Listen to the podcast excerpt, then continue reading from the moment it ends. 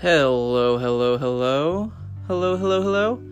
My name is Andrew Kaler, and you're listening to episode thirteen of Andrew Kaler Recordings.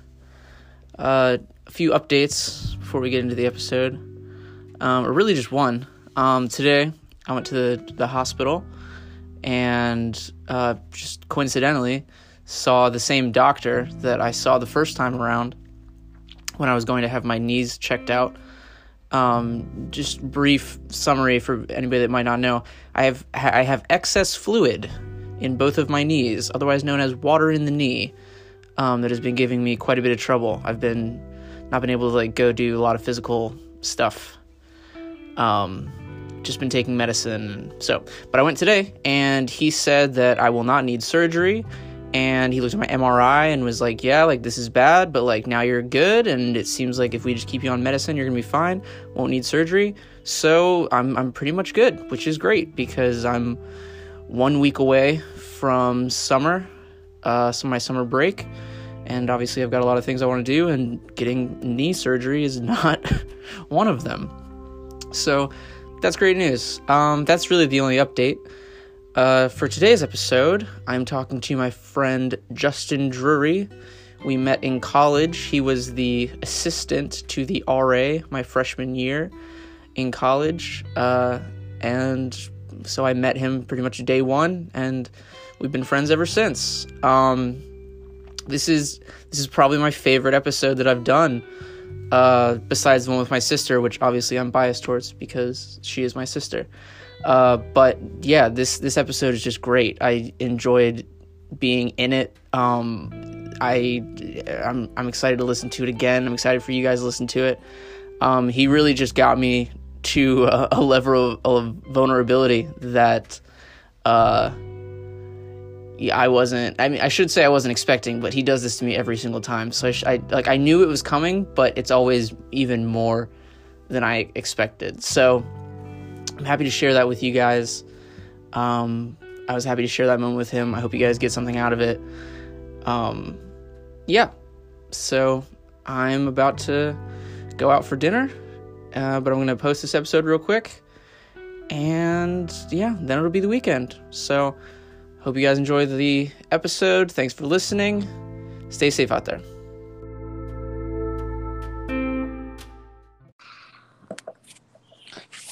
Hello. What's up? Yo, yo, yo. How's it going? It's going good. Uh, I haven't I haven't done jack shit today, so. Love that for you. Just woke up to talk to you. I love that. I you got the you, rest for both of us in. Yeah, I was I was gonna say I think you are like officially the like the latest person to come on the podcast because it's it's like yeah. It's one in the morning for you, right? Uh, yes, it is. Damn. Yeah. Thankful. It was delays and delays and delays, but it's okay. We're here. We made it. And now I'm ready to be on this podcast. So, I mean, I know you're sober, but you're basically on drugs right now. Right. Basically. My brain is on drugs. Uh- well, cool. So normally when we start off, people kind of explain uh, who they are. Okay. What the connection is, so go for it. Cool. So my name is Justin Drury. Um, I went to college with Andrew. I seven or eight years ago. I was trying to tell somebody the other day, and I can never even remember. It's just so far removed. Yeah, it was a long time from my memory.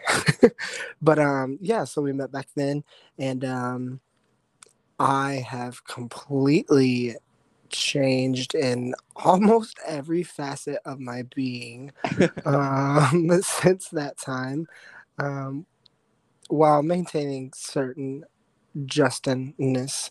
Um, but yeah, and one thing about um, Andrew that has just kind of kept our friendship together is I've always felt like as I was growing, as I was evolving, as I was learning new things, I always felt like you were kind of a safe place for me to come and bounce thoughts and ideas around, um, as well as have a place of like non-judgment. And it's definitely something I've tried to emulate in my own life. Um, based off, I mean, there's been multiple people that have kind of shown it to me, but you're definitely one of those people. Um, and so that's why your friendship has been so cherished by me. um, and how we are still close to this day. Well, thanks, man. I appreciate that. For sure. And, you know, I would say, obviously, um, you know, the Justin I met when I was eighteen, which would have been, yeah, eight years ago. Um, Jeez. That's so crazy. It, it, it is. That's so, like, it's whenever I think about, like, time, I think of it as, like, uh, high school increments. You know what I mean? So it's like, mm, yeah, yeah. I knew you two high schools ago. Wow. Um, but I mean, so like when I met you, obviously, like you were saying, like you retained a lot of this Justinness. There's yeah. still like so much about you. Like I, I guess I would say like the, like when I think about you, like the the defining characteristics, all the things are still the same. It's just yeah. If if anything, it's just been like refined. Does that make sense? I would say refined, but also like the limits have been taken off. Sure. Um, so kind of like the box that I had limited my Justinness to has kind of um, at times deteriorated, at times been ripped apart um, by myself and at times by others, um, stepped on. Like all these different things have happened to like this box, you know, that was containing Justin. And now it just feels like this more um, lived, experienced, authenticated version of Justin that has maintained his Justinness, but at the same time um, allowed it to be his strength and not this, you know, like uh, thing to be feared and kept closed in. Well, one thing you talk about a lot that um, I definitely appreciate is talking about like taking care of uh, your like your inner child and like communicating yeah. with your inner child. Um, what was like the first time where, or like what was like the big moment where you realized like, oh, this is something I really should be focusing on? And mm. does that make sense? Yeah, that's a great question. Um, the first time, oh my gosh, well. So definitely not through college. um, definitely not just after college. And then I moved to Orlando at that point, um, and was kind of like coming out, but she was messy coming out because literally I was just a very hurting person that just was trying to escape from everything. So it wasn't then. I would say, I mean, obviously, okay, let me backtrack a little bit. Obviously, coming out, there's an element there of saying like I owe this to myself, but yeah. as far as acknowledging that as like, oh, like there is an inner child inside me that's like kind of stunted and terrified and all that, it wasn't really then. I would say it honestly, oh my gosh, it kind of like sucks to say this, but like I would say like as recent as like when I got my job and kind of moved up in to Boston. I mean, I was flying around for a bit, and, and so then I was just, like, trying to, like, see all my friends and stuff. But I would say probably mid twenty nineteen. I mean, mm-hmm. it's, that's, that's like, not even that far away. Right. But um, literally that was kind of the change for me was I just kind of had this – I was getting really lonely with my new job. Um, and just felt like I was traveling all the time. I was seeing a bunch of people, but was I really being seen by people? Was I really kind of connecting? Was I, I didn't feel like I had a home to come home to. And that's when I kind of started opening my eyes to like the home inside of me wasn't a home to come home to. Yeah, and so yeah. that's where I began the journey of the inner child work. But if I'm being completely honest, it's just now really being something that I'm like internalizing, going through different griefs and things that I'm experiencing right now. Um, and that just comes from, I was in like a long-term relationship that's ended, and so much of my energy um, I put into someone else. Um, and so kind of having that break apart and end was really like devastating. And so I was have been able to just really shift focus of like, damn, I deserve to be giving this energy to myself. Like, yeah. And really becoming attuned to like, um, like one of the books that I was reading, it's, it's um, like Buddhist thought on um, suffering and transforming it into um, like beauty. And one of the things that it talks about is literally that, like, we should acknowledge our grief. We should acknowledge our pain. We should acknowledge our suffering um, for what it is. And that's, you know, an inner child that's terrified, that's reaching out, that's scared. And so um, I would say it's been work that I've been doing for a few years now, but it's really coming home to myself now. Uh, something you were t- saying earlier that I hadn't thought about it this way, but you were saying how you were traveling a lot, you were seeing a lot of people, but you didn't really know like how much you were being seen by those people. Yeah. Um, I think you and I are similar in some ways in that like we kind of have like these big personalities. Uh, right. Um, and we can be like a bit like performative, not even like in a, I don't even mean that in like in a negative way, you know, it's right. just like we are characters, you know, right. we, and we like playing our characters and people like seeing our characters.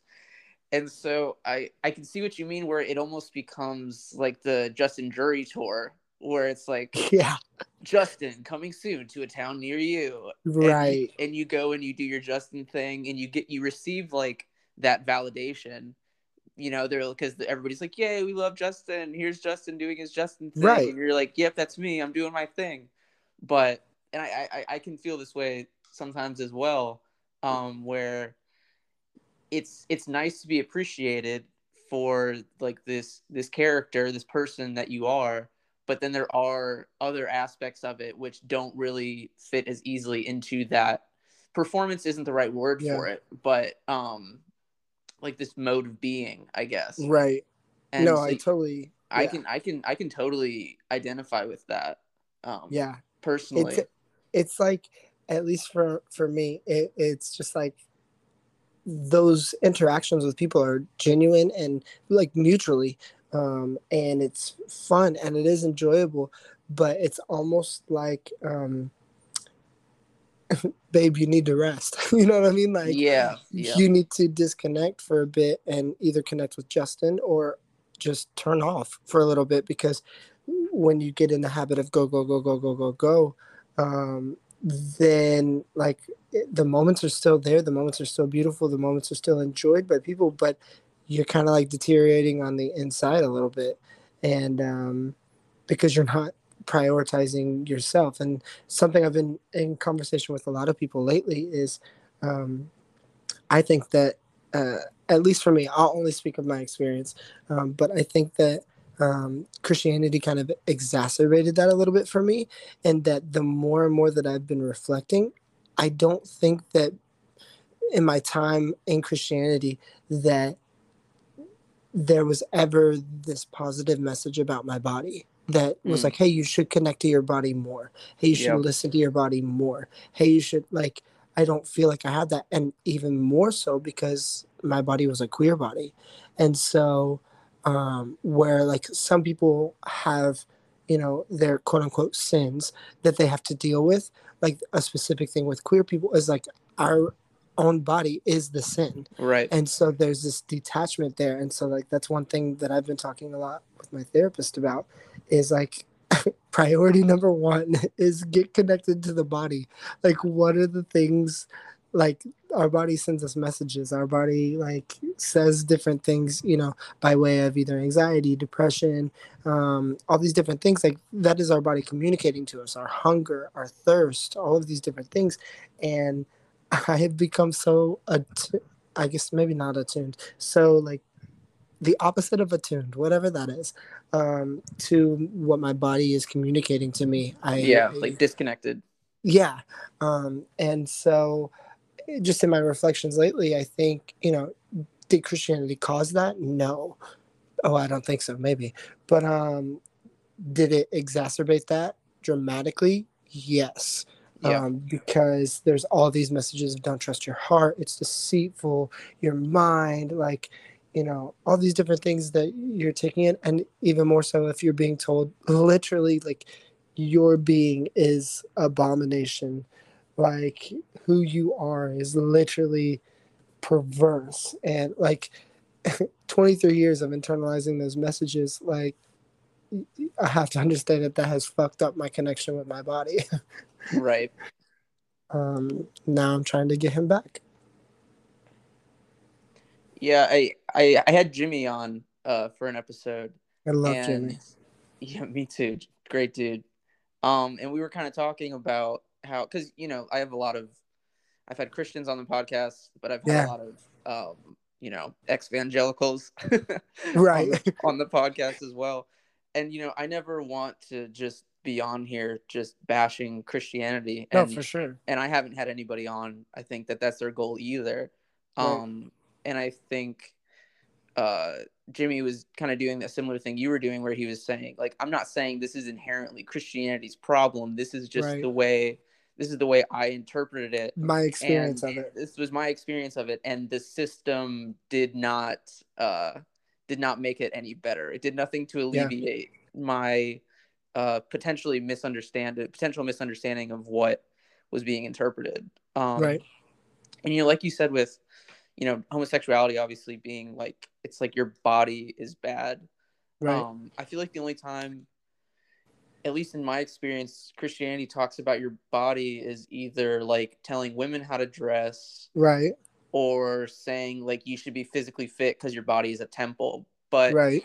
Or don't have sex. Or yeah, right. Don't have sex. Don't masturbate. Like, God, please um, don't. Like, don't connect to your body and feel pleasure. Please don't do it.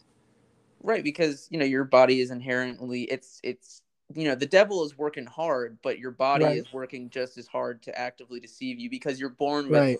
the sin nature. Like, right. you were a baby, and even before you were conscious, you were already, uh, you know, worthy of eternal damnation. Right. And then, you know, it's, people wonder then why people uh, grow up with these sort of psychological issues about their own right. being. Yeah. Um, it's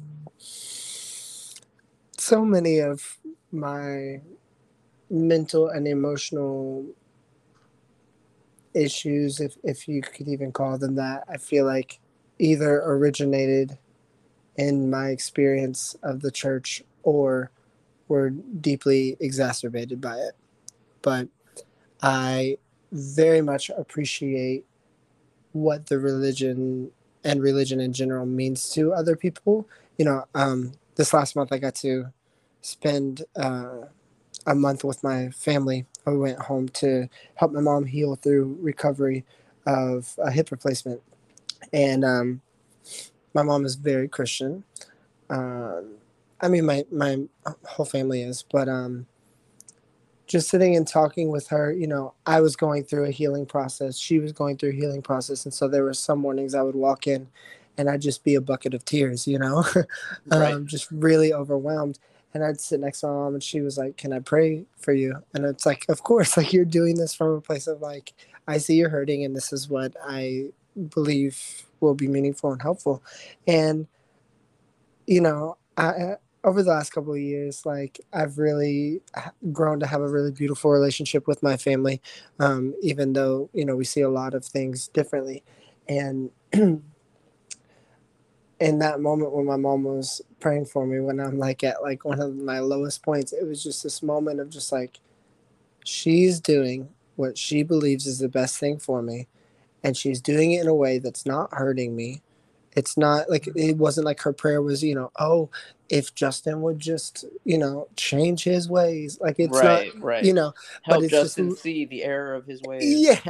Like it's not this like um, damning prayer, but literally just this beautiful, like, you know, um, God, take this away from him. Um, help him walk through this. Like, just like this prayer of blessing, if you will.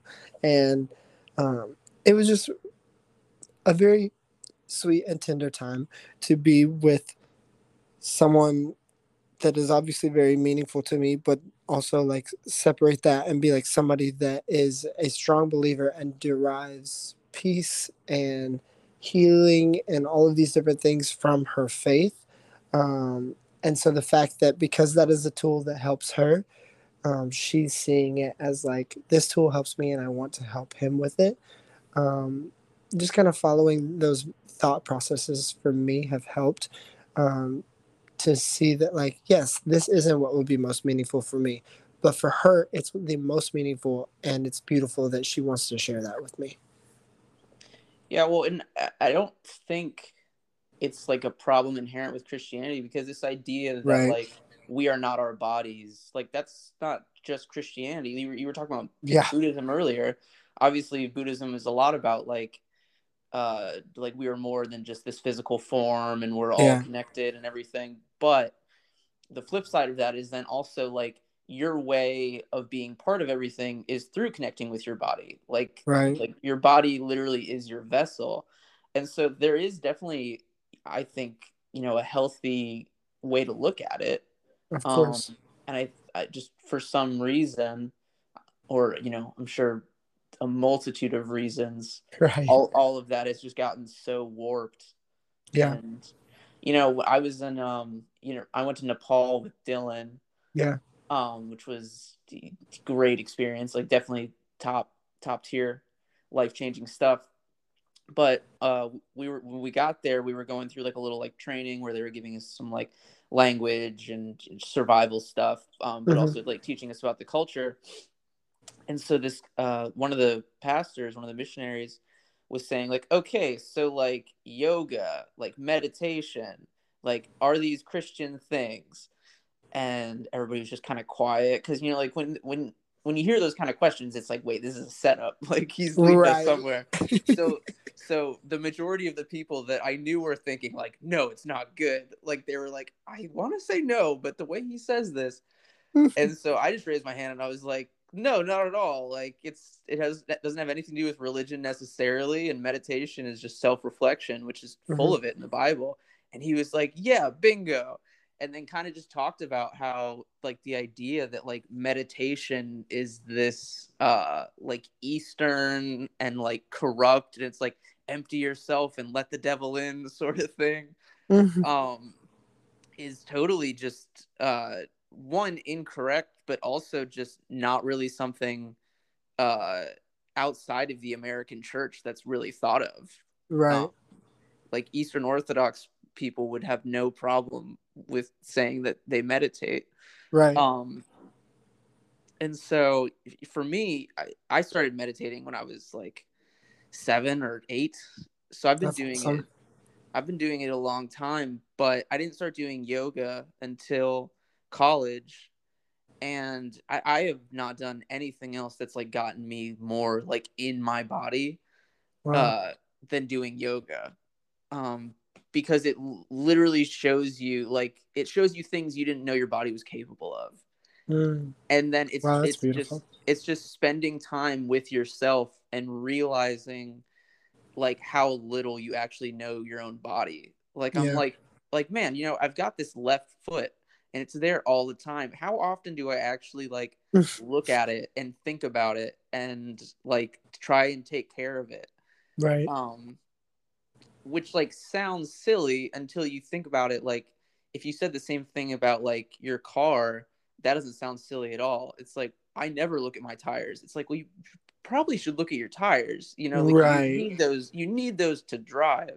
But right. then the idea of just like spending thirty seconds to think about your leg um, just sounds yeah. absurd.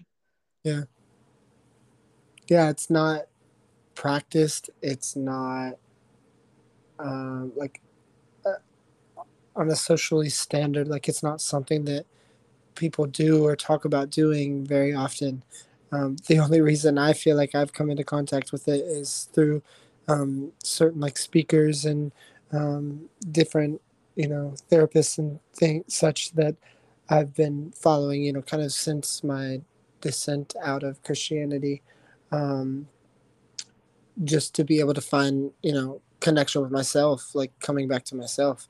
Um, but I, yeah, when I when I talk to people about meditation, because um, like I, I don't think everybody should necessarily do yoga. Like it's really not for everybody. Like some people are right. gonna have a better time like playing football or something.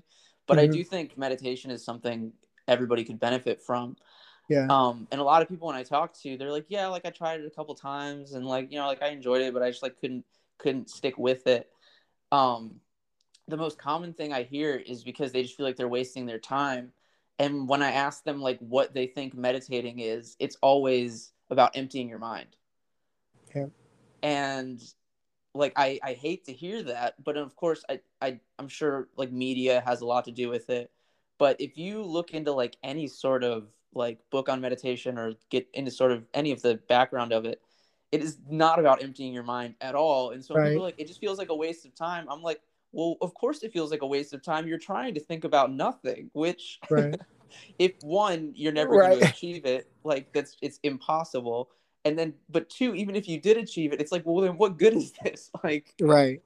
But what did I gain? Yeah. Like, what did I gain? Um, And every time I tell that to people, they're like, holy shit, that makes so much more sense. Like, right. it's all about like sitting and following the flow of your thoughts. And you can go with the current of your thoughts, or you can tread water, or right. you can swim, or you can do whatever you want. But it's just because whether or not you're consciously meditating, you are being constantly taken by the current of your thoughts. Right. And, you know, you can choose whether or not you want to go with it. Um, and that's why I think meditation is so important, and breathing exercises are so important, because you know it's not stopping everything. You're still breathing, you're still thinking, right. it's just being aware of it, yeah which I think can be incredibly helpful. I know for me, um from the age of like I want to say like fourteen until I was nineteen, I never cried once. Wow. Um and I was like pretty, not to say like emotionally closed off, but definitely dampening, dampened my emotions. Yeah. Um, I, w- I was just talking to uh, one of my buddies. We've been friends since we were four. Uh, so he knows me pretty well. And um, I was like, you know, I'm, I'm a pretty cranky dude, but I'm like a happy, cranky person. And he was like, yeah, that's true, except for, like, high school. You were just straight up cranky. Like, and um, and be, it, the reason for it was because I was like, okay, like, emotions are something that we can control. And by controlling them, we're being, like, the most reasonable version of ourselves. And, like, reason is, like, the top priority. Mm-hmm. And emotions are kind of just a thing that gets in the way of being reasonable. And so I just, like, didn't allow myself to cry. I pretty much was either just, like, happy, angry, or felt nothing. There were no, mm-hmm. there was no, like, subtlety of emotion, like, no mixture, like, no, like, I wouldn't let myself experience sadness. Um, I think that's a, a path that, like, a lot of people take, specifically, like, men, like, but a, a path all across the board, I think, that a lot of people take just to not have to deal with feelings, just like you said, like the streamline of like or reason is the top, right?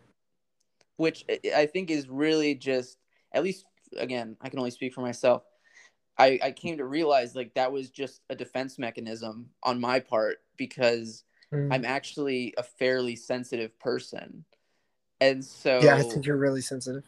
My my defense mechanism is logic and reason. Mm. Um, like you can't hurt me if I'm being logical. Um, gotcha. Like you can't, like if I don't show emotion, like then I win. And mm. um, so that's, I mean, even even to this point now, like even just literally just today, um, I was having an argument with uh my friend, and just like explaining to her, like you did this thing, like it didn't make me feel good. And like you do this often, blah, blah, blah, blah, blah. I don't appreciate it. I don't like it. Um, and we, she apologized and we finished talking about it. And I was like, all right, that was good. That was healthy. And she was like, that was not healthy. I was like, what do you mean? And she was like, she was like, I did something that hurt your feelings. You could have said that. I would have apologized and said like, okay, like I'll do better on this. Instead, like you said something I did, and then you criticized me and criticized me as a person. Like, and she was mm. like, that's not healthy. And I was like, holy shit. Like, again, wow. like I was like, I was hurt. And so then I'm like, okay, like I'm going to explain why I'm hurt. which will then solve the problem. But then I'm also going to criticize you using this like uh, logical, analytical system of thought. But realistically, I'm still just acting out my pain because I haven't really forgiven you for hurting my feelings. And that was wow. that was me. That was me this morning. Wow. So, I mean, it's it's it's still something that uh, I have to work with. Oh, yeah. I mean, we're all just going to continue working on so much of this shit. Um, but I, wow, I, hearing you unpack a lot of that, I'm like, oh, I definitely have moments where I do that. Like, wow. Yeah, I mean, it's definitely um, being in China, you know, the majority of my friends are Chinese, and so I'm speaking to people in my native language and they're speaking in their second language, and it's really just like challenged me on like a lot of my ideas of communication. Yeah. Um and I've talked about it on the podcast before, how like it's kind of like made me prioritize words less, but Um, something I haven't really talked about as much is it's really made me question a lot of what I consider to be healthy communication practices, um, that then like they're put through this different lens of speaking to right. people that use a foreign language and are in a, like a very foreign culture. Right. Um, realizing like, oh shit, you know what? Maybe like, maybe this isn't just an American thing. Cause when I, I, I think there are ways where, if I'm an American talking to an American, we completely understand what the other person is saying. Um, maybe it's not like a universal thing, but it, like the American culture it works in, and then it just doesn't translate. Um, yeah. Like not even like in a language thing, like the, the emotion and the communication of it literally doesn't work. And that's, yeah. that's something that I've really been uh, having to deal with, making like deep personal relationships with people. Yeah, I um, I know the experience uh, a little right. bit of two different cultures um, trying to communicate uh, about something. Uh, the relationship out of um, my partner was from Panama, and so um, we had, you know, uh, when we began the, the relationship, he um, did not speak Uh, English fluently. Um, he spoke Spanish.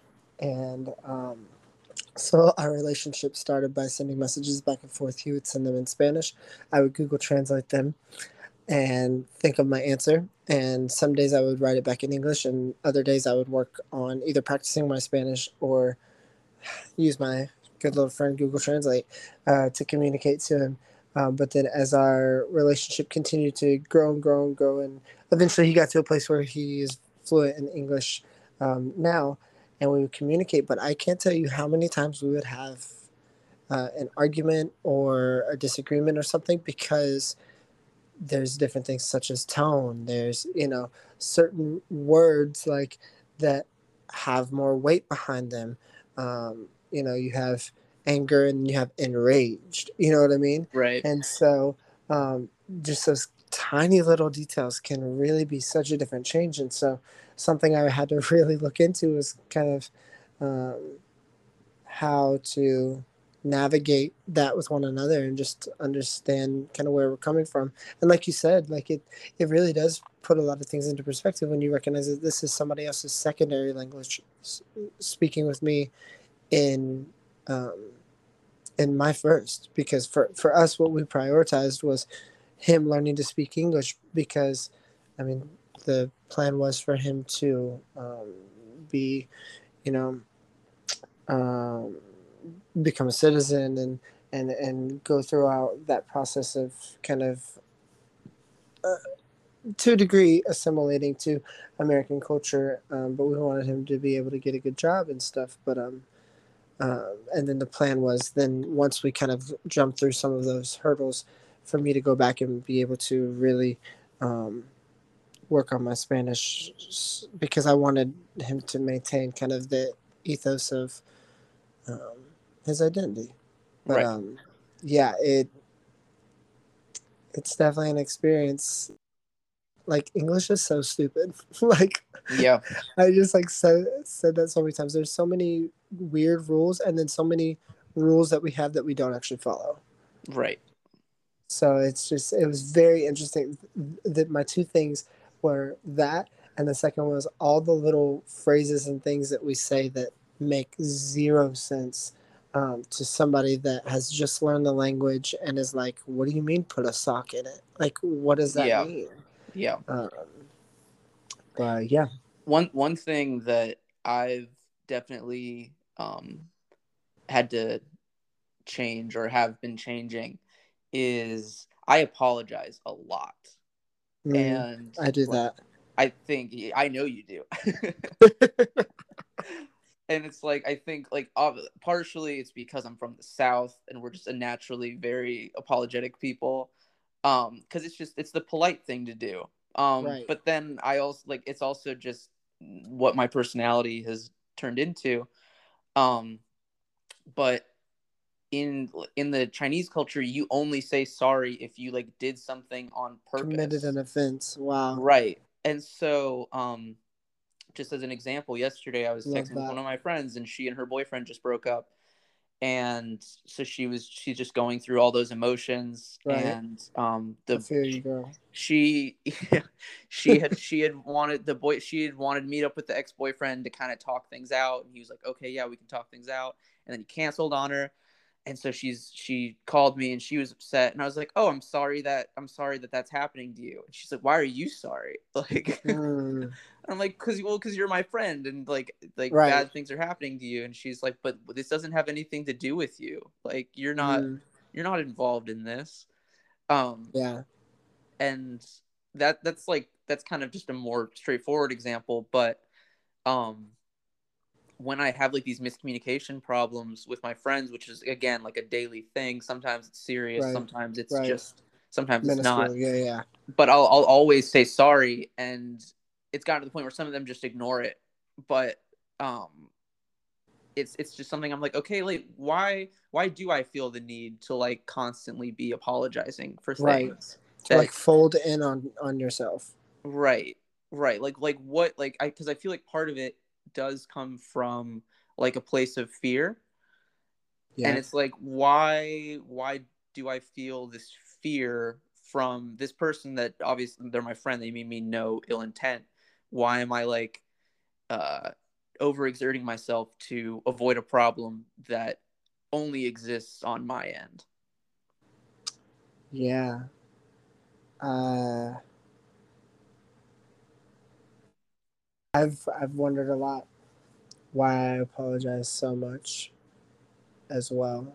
I think I think some of it for me, in my experience, can once again kind of be traced back to the idea of the Almighty God was always watching me and waiting for me to slip up to let me know that I was wrong. And so there was always kind of this idea of like, I needed to appease that by showing that I was sorry. I think there's other parts of myself that just, I would much rather, I don't want this for myself, but what I observe about myself is I would much rather say I'm sorry and kind of take the fall for it to maintain the peace. Yeah. Instead of yeah.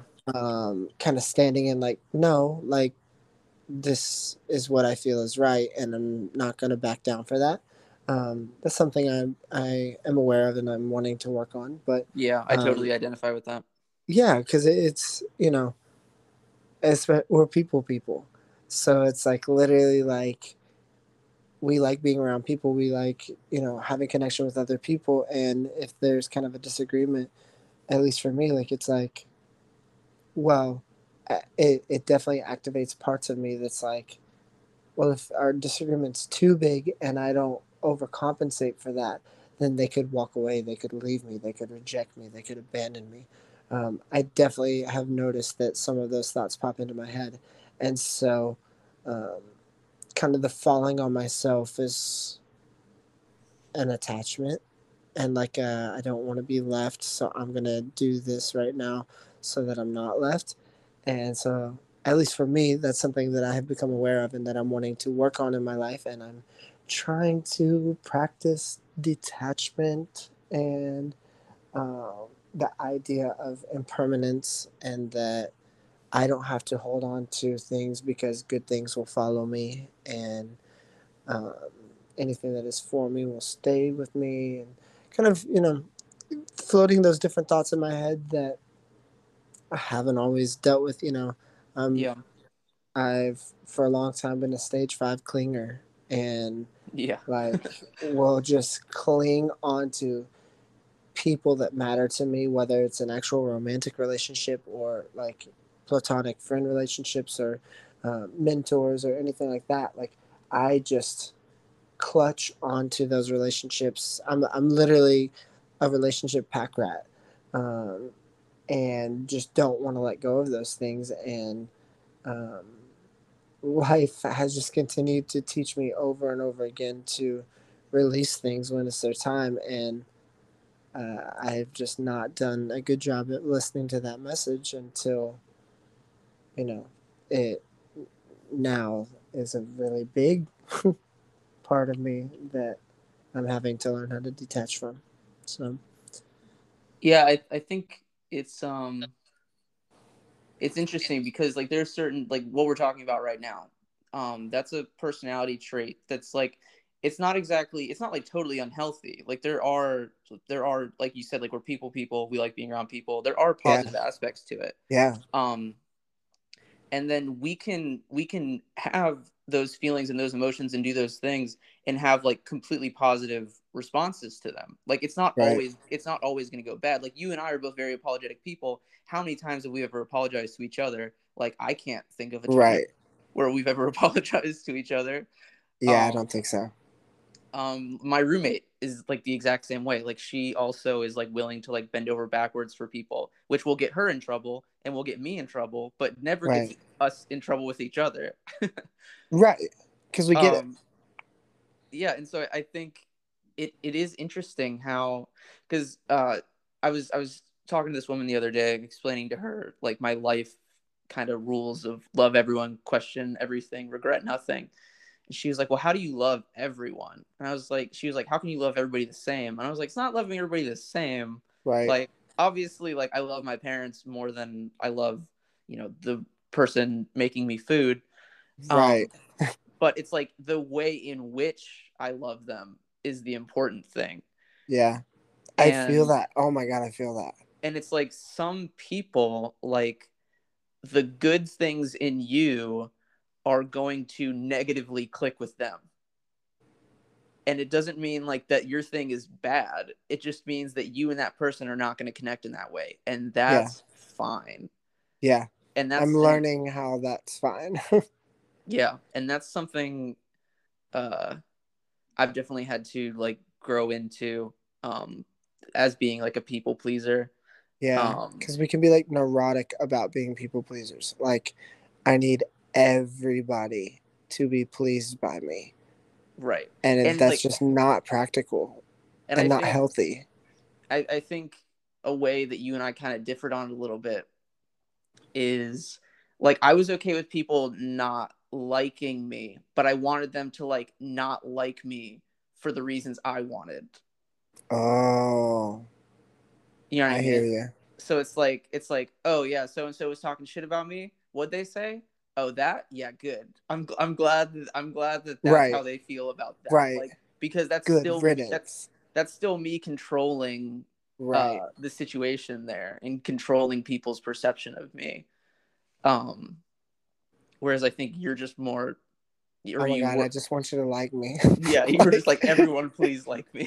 Yeah, but it's it's something I'm definitely I'm learning. I, my body has not caught up to it, but my mind is okay with it, if that makes sense, which seems to be a trend in my life, um, is just that, like, mentally I'm there, but, like, bodily I'll get anxious. I'll, you know, kind of ruminate on, you know, oh, I really don't want her to think that about me. Oh, I really don't want him to think that about me.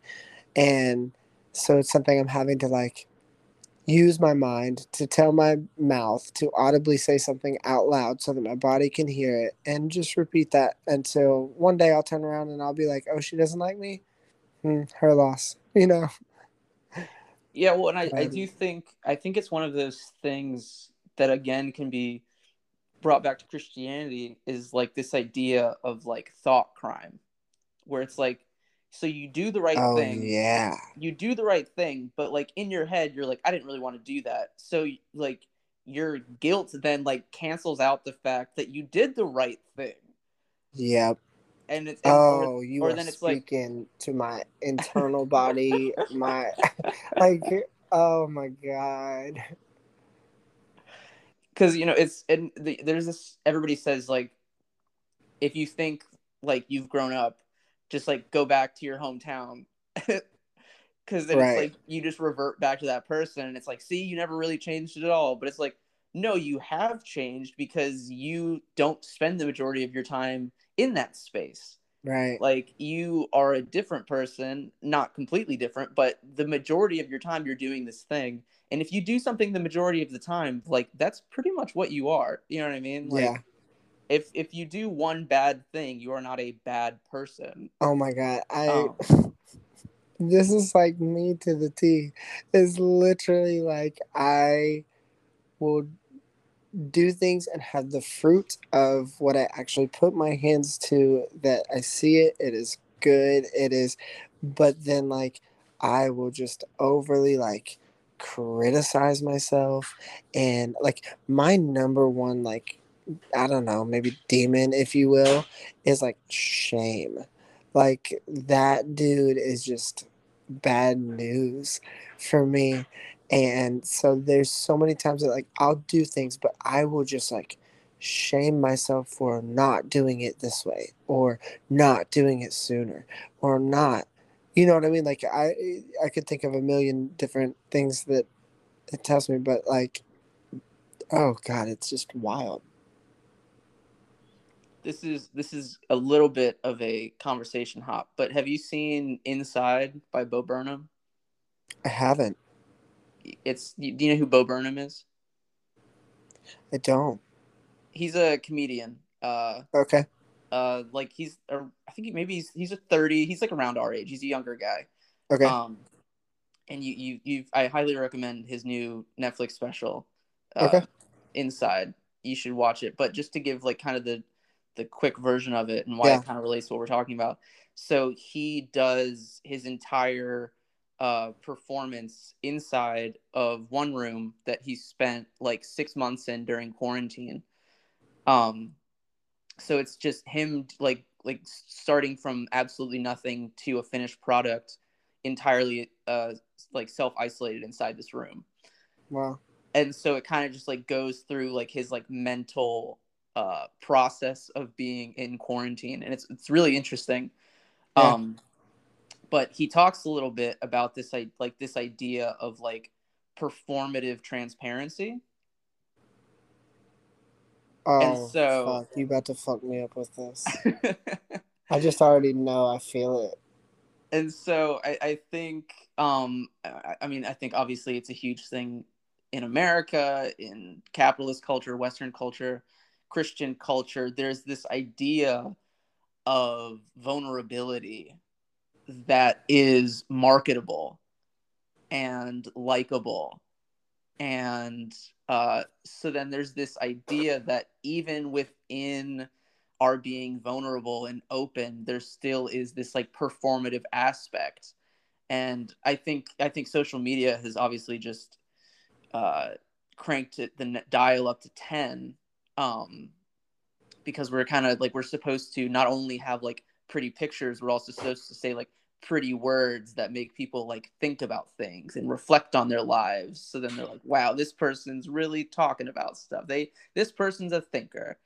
Um, and so I wonder if, if you ever catch yourself in that, or if you ever um, like notice that in yourself. Uh, Not you over here coming for my whole existence. Like, yes. Like, I've never heard it broken down that way, and I'm literally sitting here like, that's why I'm like laughing, is I'm like literally like, damn, like got me.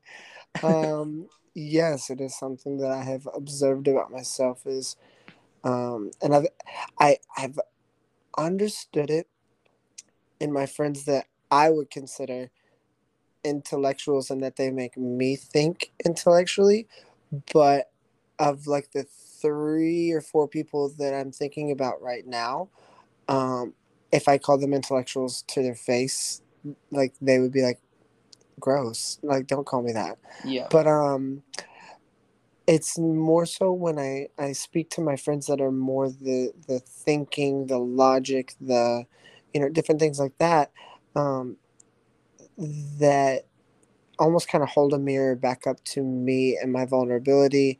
And it's like, it's beautiful that you're really vulnerable, but it makes me reassess, like, what's the motive behind the vulnerability? And not that it's ever, like, malicious motive, right, but I would say more maybe fear-based motive. Um, like, I, I think in my observation about myself that I can sometimes be vulnerable. Um, actually, my friend Chelsea said this to me one day. Um, literally, that, like, I can almost be vulnerable from a place of like, well, I'm going to show you all the shit right now so that if you're going to leave, you're going to leave. Like, it's kind of um, mm.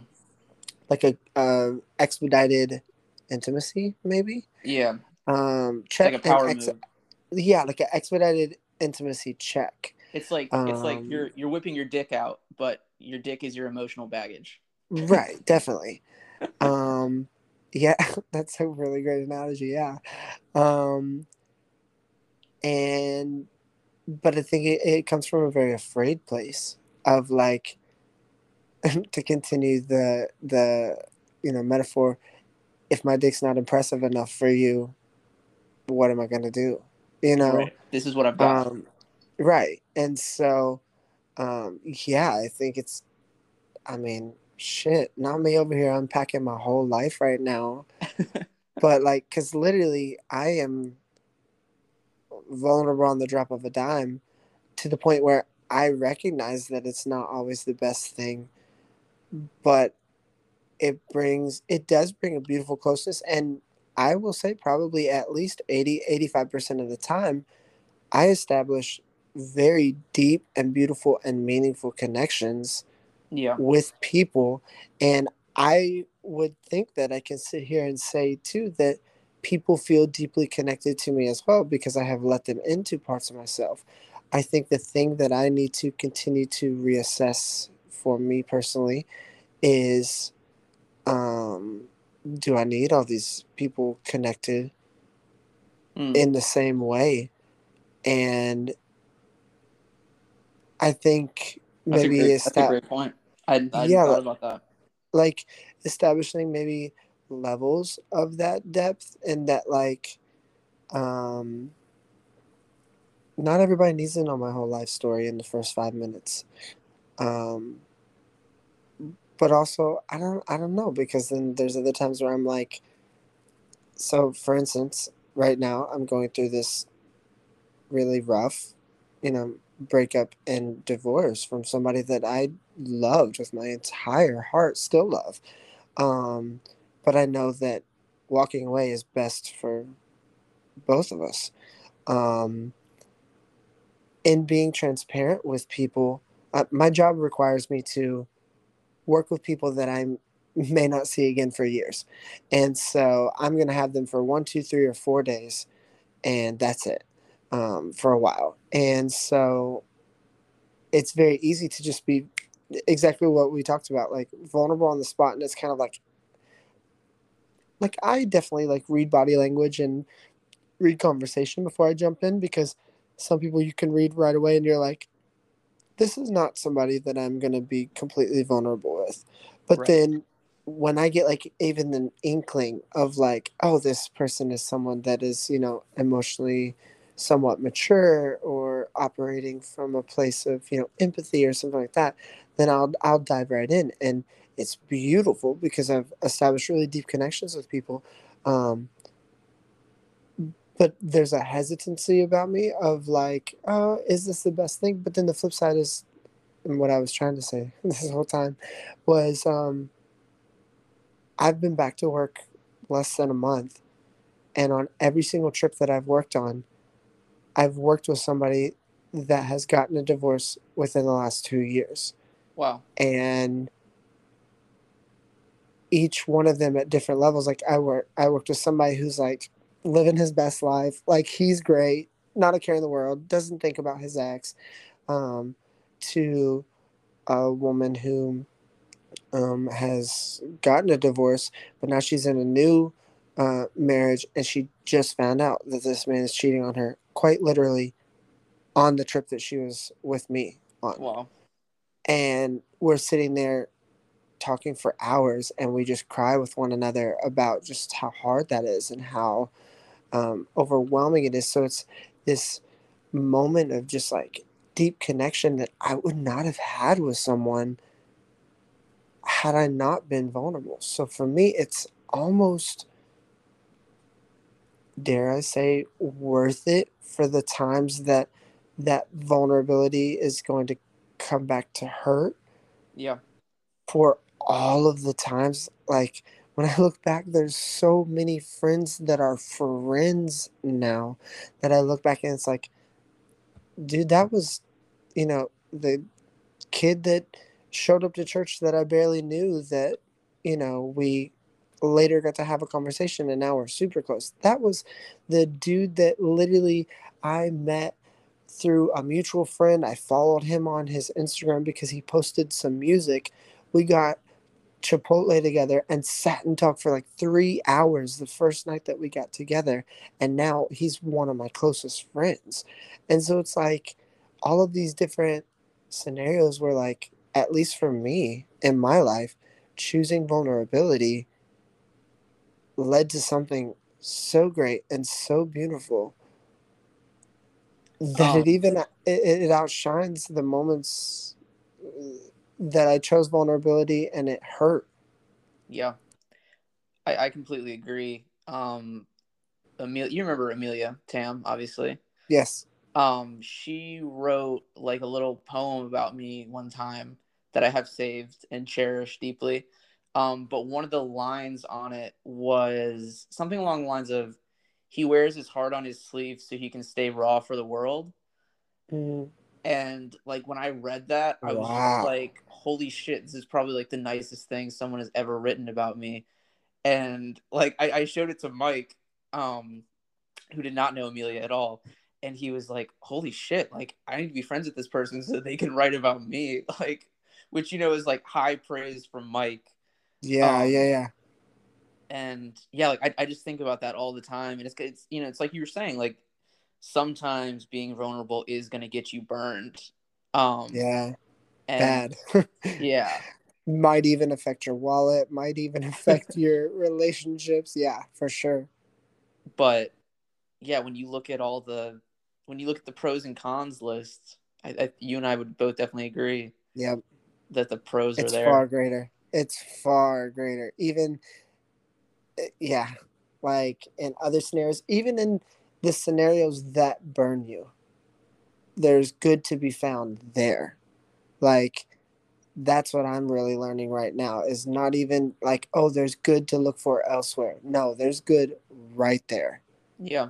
In the midst of all that, there's good, there's beauty, there's things to be learned. Be learned. Yeah. It's not always elsewhere. Sometimes it's right in it. To bring it back to what we were talking about at the beginning, like the idea of like talking to your inner child, that was something that yeah. I was already, I was already, you know, doing, but something that uh, really kind of just took it to another level was me being here in China, connecting with people. And because of the language barrier, you do almost see like a more childlike side of people. And so like, yeah, like, hearing like the stories of these people, because since like, not to say like Americans are better at having friendships, it's just different. And so for a lot of these people, they've never had like an American style friend, and it is a different mm. level of emotional connectedness.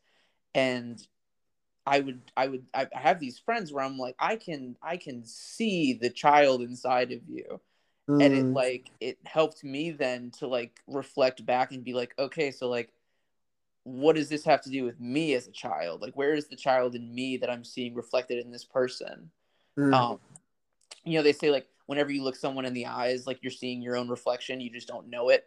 Yeah. Um, I, I, I think that's, I mean, one, it's just literally true, but I yeah. think, I think as a, as a metaphor, it's, it's great. Um, yeah.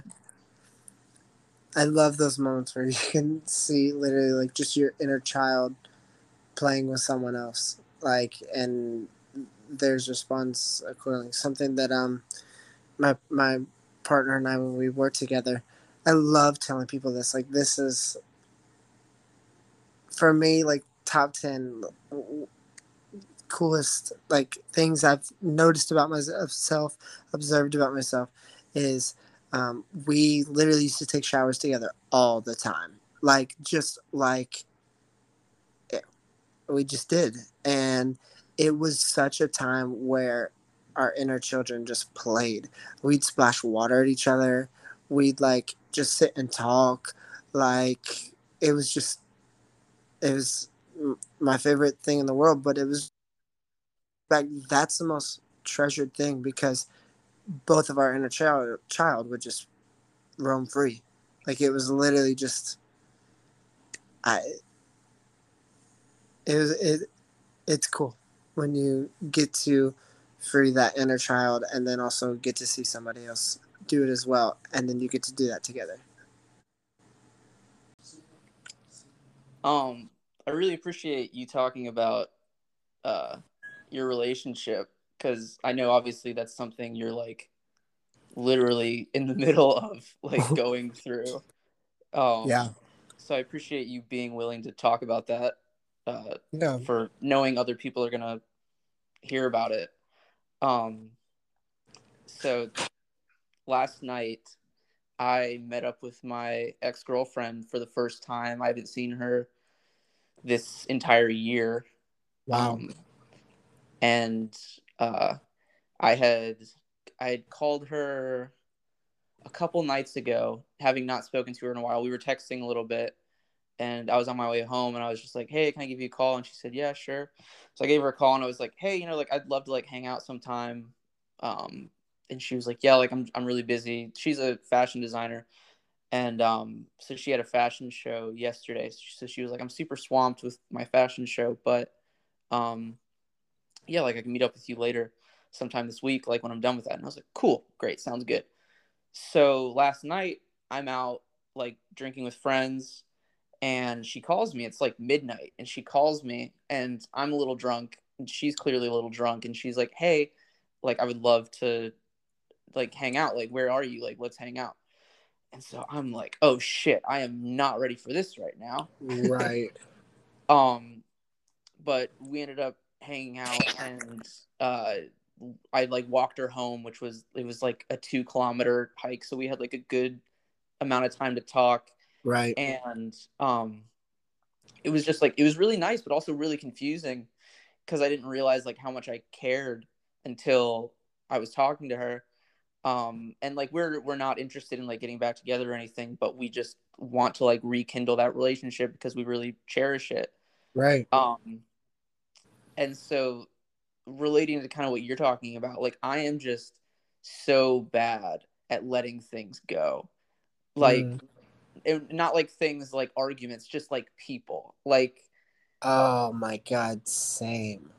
Like me, me and her had like, uh, such like in a, such an intense like quick relationship.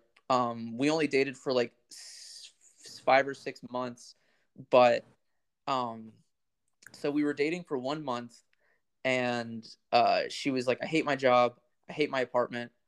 And I was like, oh well, you know, then just quit your job and just get a new apartment, and like if you need help financially, you know, I'm I'm happy to help you.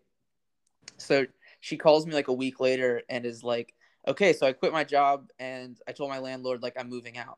And I was like, that's great. Like, do you need help finding an apartment? And she was like, actually, it'd be really great if I could live with you. So we've been dating Ooh. for one, we've been dating for one month. and now we're living together.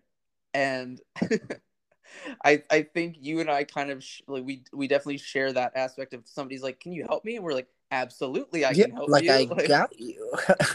Anything I have is yours.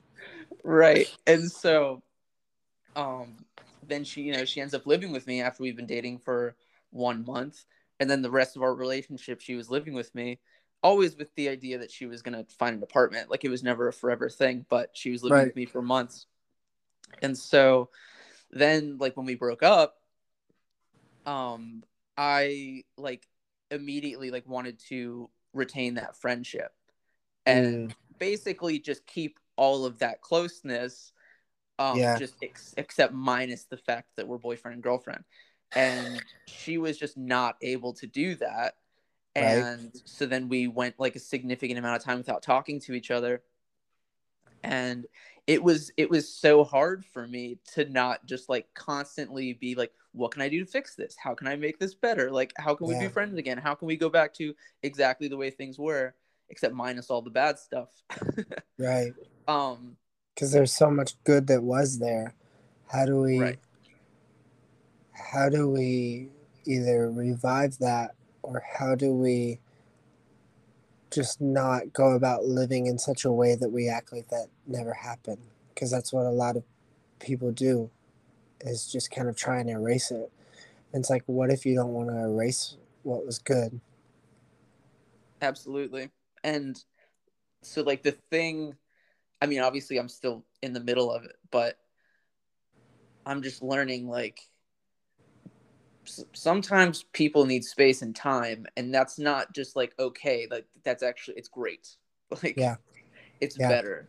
And because since, since she and I have been, like, not in contact for a, a significant amount of time, the mo- the majority of this year until recently, um, we've been, like, very busy living our own lives.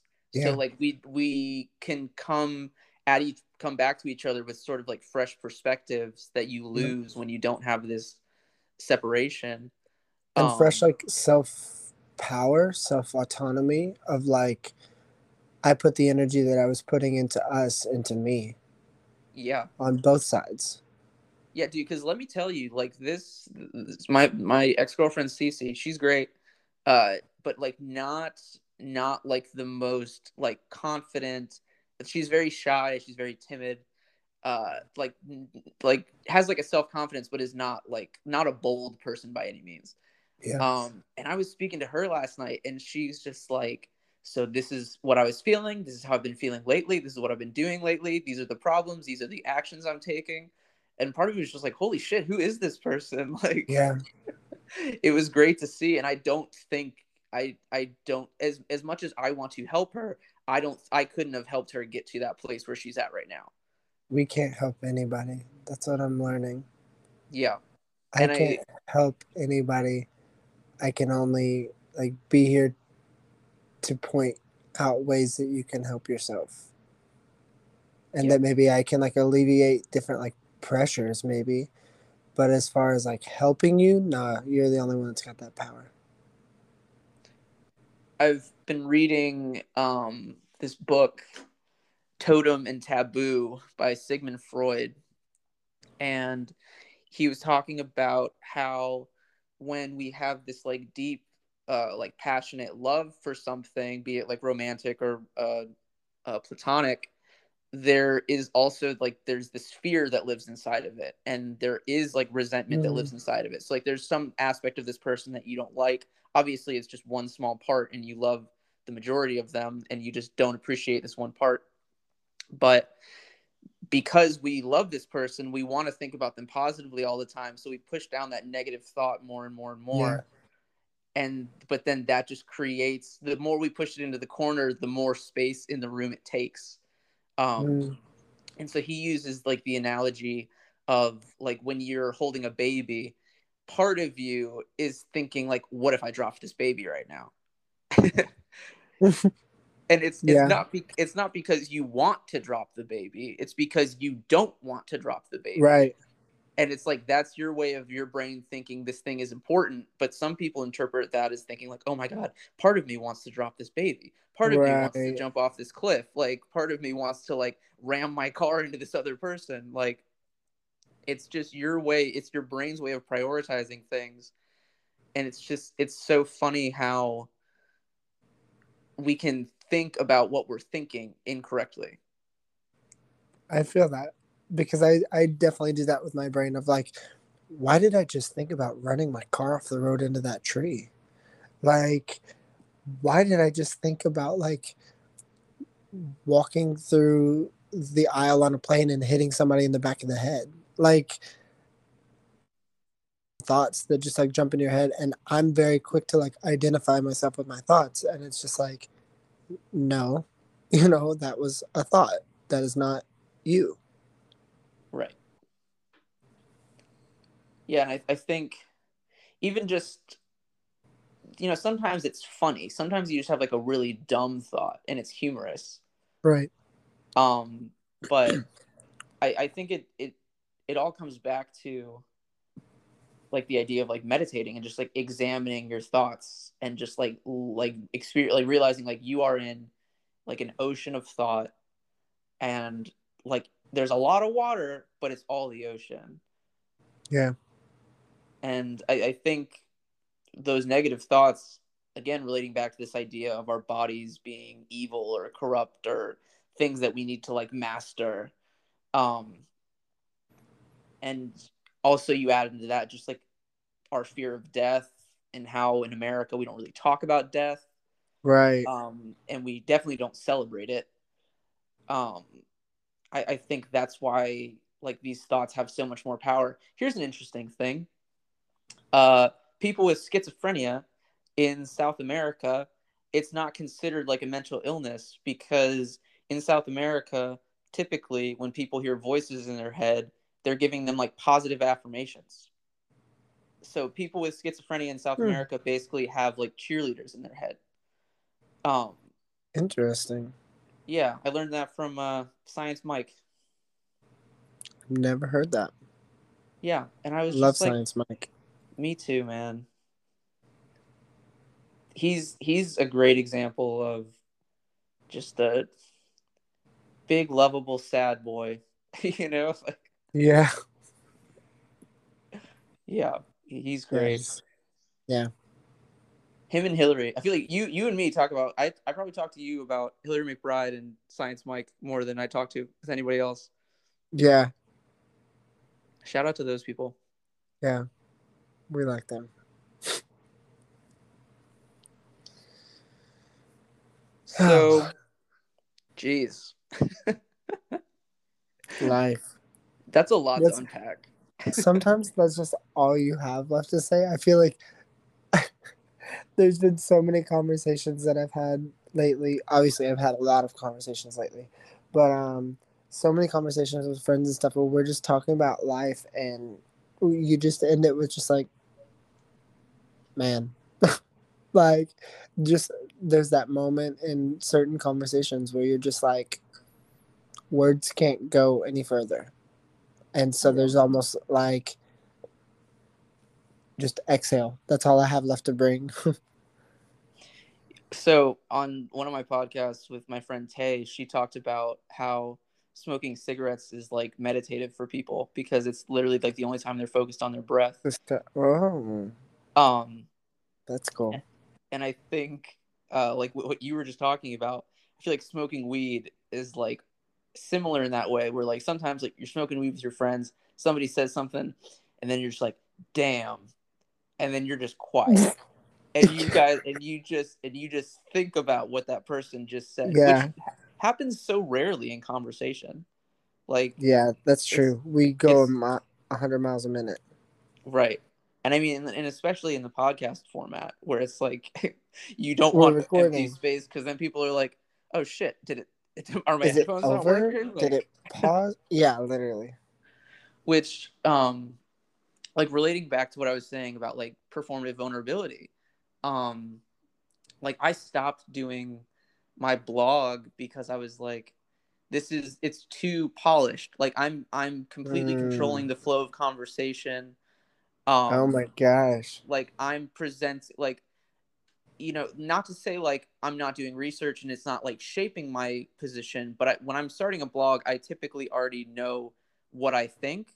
And yeah. the information I find is going to back up that point. Like I might like mm. realize like, oh, this fact is wrong, but the basic argument isn't going to change. They're going to stand. Yeah. Um, and I like not to say that there's anything, uh, I'm not saying there's anything wrong with writing things. Right. But just for what I was trying to do, I was like, this, this isn't working for me anymore. Mm. Um, like, I'm sure you run into this too, where it's like you can only have people agree with you so much before it starts to make you question what you're saying. Right. I need I need people to push back against things that I say. I think that that makes me better and makes me feel more secure in it. And, and I think that comes from when I shifted away from Christianity, kind of the stance that I took. Originally, I was taking it around like like religious and spirituality, but I think I've really adopted it to pretty much every facet of my life. Is if I believe what I have is the best thing, I should be able to stand anything up next to it, and it should either chip away at what shouldn't be there, or should further support and strengthen what what I had. Absolutely. And so it's just living from a basis of like, yeah, bring it here, yeah, bring it close. Um, and it, that has served me so well because it makes me feel like, okay, like I am more open to admitting if I'm wrong or if something is better. Um, now, there's definitely something I've observed of myself is that I struggle to admit that I'm wrong sometimes. And I think that comes from a place of, for so long, either one, I had to be defensive about who I was because who I was was inherently wrong and I needed to defend that. But then the flip side is like Christianity calls you to have an answer for everything sometimes. Or, no, right. Let me rephrase that. The Christianity that I was taught and that I experienced was like, you have an answer for everything. So it was like, well, duh, my answer is the right answer. What do you mean I'm wrong? You know? Um, so it's definitely something I've had to observe about myself and um, work on. But, um, I don't remember where I was following that point, so take it away. um, no, I, I totally know what you mean. And I think um, one thing for me, like I've come to realize, because I'm, you know, being on the debate team in college, you can't hold on to your beliefs too tightly because mm. even even if like everyone agrees with you, if you're like too like, no, this is the way it is, everybody's going to come up with like a hundred reasons why you're wrong. Right. Um, and my family's like the same way. Like we're all like, pretty fluid in our beliefs, like if we're presented with like reasonable arguments. But um love that. something something I've continued to try to notice about myself is like, because when you're open to most things and you're like, okay, I was wrong on that, like, and you're free about it, it makes things hurt less when you are wrong. Yeah. Um, you know, like there's some people where you're having a conversation with them and you're like, okay, like this conversation isn't worth having because this person doesn't want to admit that there is right. another possibility. Um, it's almost like a crumbling. If yes, if yeah. if they find out that they're wrong, then it's like a character. Exactly. They, or, or, or at least feels like a character thing. There's actually a really great book on it. Um, oh my goodness. The name has escaped me. It's Justin Lee is the author. Oh, it's like something like how to have conversations with people that disagree with you or something like that. Oh my gosh, it was such a great read. But mm-hmm. it literally lines up with this perfectly because it talks about basically the way that when somebody confronts us with something that's like contrary to what we hold true, it's kind of like the mental process of what's taking place. Like they want to preserve their ego. There's, yeah. you know, all these different things happening. Um, nobody wants to view themselves as the villain. And so like in just about everybody's story, like they're the hero, they're not the villain. Um, and so when you're presenting to them, hey, you're wrong. Well, now suddenly they're the villain.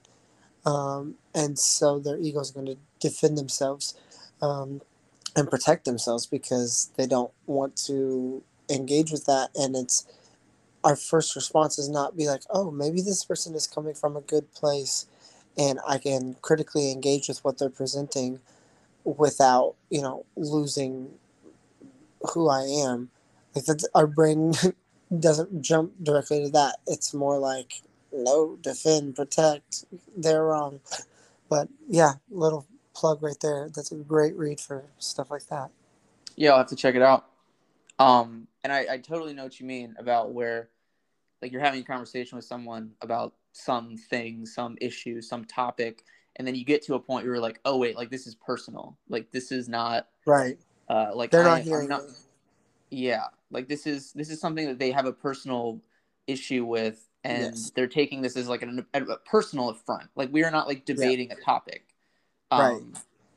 And so, for me, um, I've just been noticing, like, what are the things that make me get defensive? Like, what are the things that I'm taking personally? Mm. Um, there was the other day, uh, I was at a sitting outside a bar with my friend. It was like three in the morning, and it was me and a couple buddies, all all dudes. And this Irish guy comes up. He's like old, like forty, fifty, older dude. So he's sitting with us, and we're just chatting. And this Chinese woman walks by, walks by, and he's like, "Oh man, like look at those tits." And me and my friends were all just like, "What?" And he was just like, "Nice tits." And he was like, "Oh, look and look at this one, nice ass." And my friend was like, "Why are why are you talking like why are you talking like that?" And the guy was like, "Oh, it doesn't matter. They don't know what I'm saying anyway." Um, Ooh. Yeah, and my and my friend was like, "Okay, but like, you know, like eighty percent of people in Shanghai can speak English or at least like have some basic understanding. Um, so like odds are they do speak English and do know what you're saying." And the guy was like, "No, like I've been in I've been in Shanghai for over twenty years. Like he's like, I can tell like who knows what I'm saying, who knows what I'm not saying." Um, and I was just like, okay, but like let's say they don't even understand what you're saying. Like, why are you talking uh, this way? Yeah. Um, and so like after like, my my friends all ended up leaving because they were like we they literally all went home because they didn't want to have this conversation with this guy. Um, and so later I was I was texting with my friend about it um, because it was still like really bothering us. And I was just thinking like like why is this bothering me so much? Like obviously like this dude is like just sexist and disrespectful and mm-hmm. also like kind of like like he's using his privilege as a foreigner to like not learn the language and then is like using the fact that other people don't speak the language to like talk about them in derogatory ways. So yeah. Like, why is like why is this bothering me so much? Like I didn't do anything wrong. I like someone did something that I didn't like and I confronted them on it. And it just made me think like, okay, like maybe part of this makes me feel bad because I also sometimes look at women and I'm not going to say, oh, nice tits, but I'm going to spend like, I'm going to look at this woman and I'm going to actually look at her boobs and maybe look at it for like a second longer than makes any sense. You know what I mean? Because sometimes yeah. people just walk by, you look at their whole body. That's just normal. Like your eyes scan the person. Right. Um, but there will be plenty of times where my eyes will linger unnecessarily, um, which one they might notice and would offend them or maybe not offend them.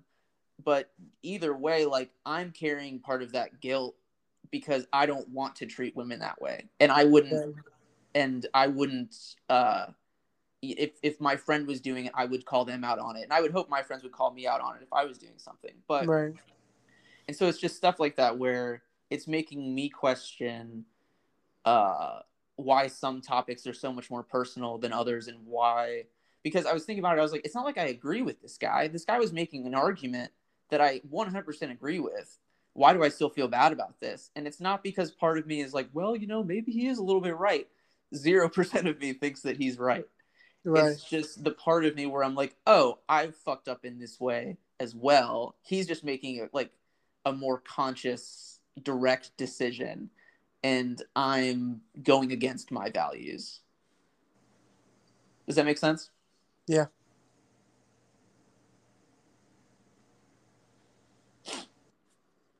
Yeah, I probably would have been one of the friends that left. I'm not very good with confrontation. I'm learning how to be better at it, but I'm a lot more awkward in confrontation as of current, and will remove myself or have a one-on-one conversation, but I will probably only have a one-on-one confrontational conversation with someone that I have already known and tested and known to, you know, be receptive. Right. Yeah, and I'm I'm usually, I definitely used to be a lot more combative with people.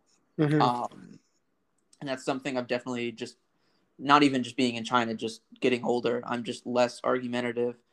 Um, I usually only say something when I feel like uh, someone's action is affecting somebody else. Yeah. So, you know, if I'm having a conversation with somebody and they're just like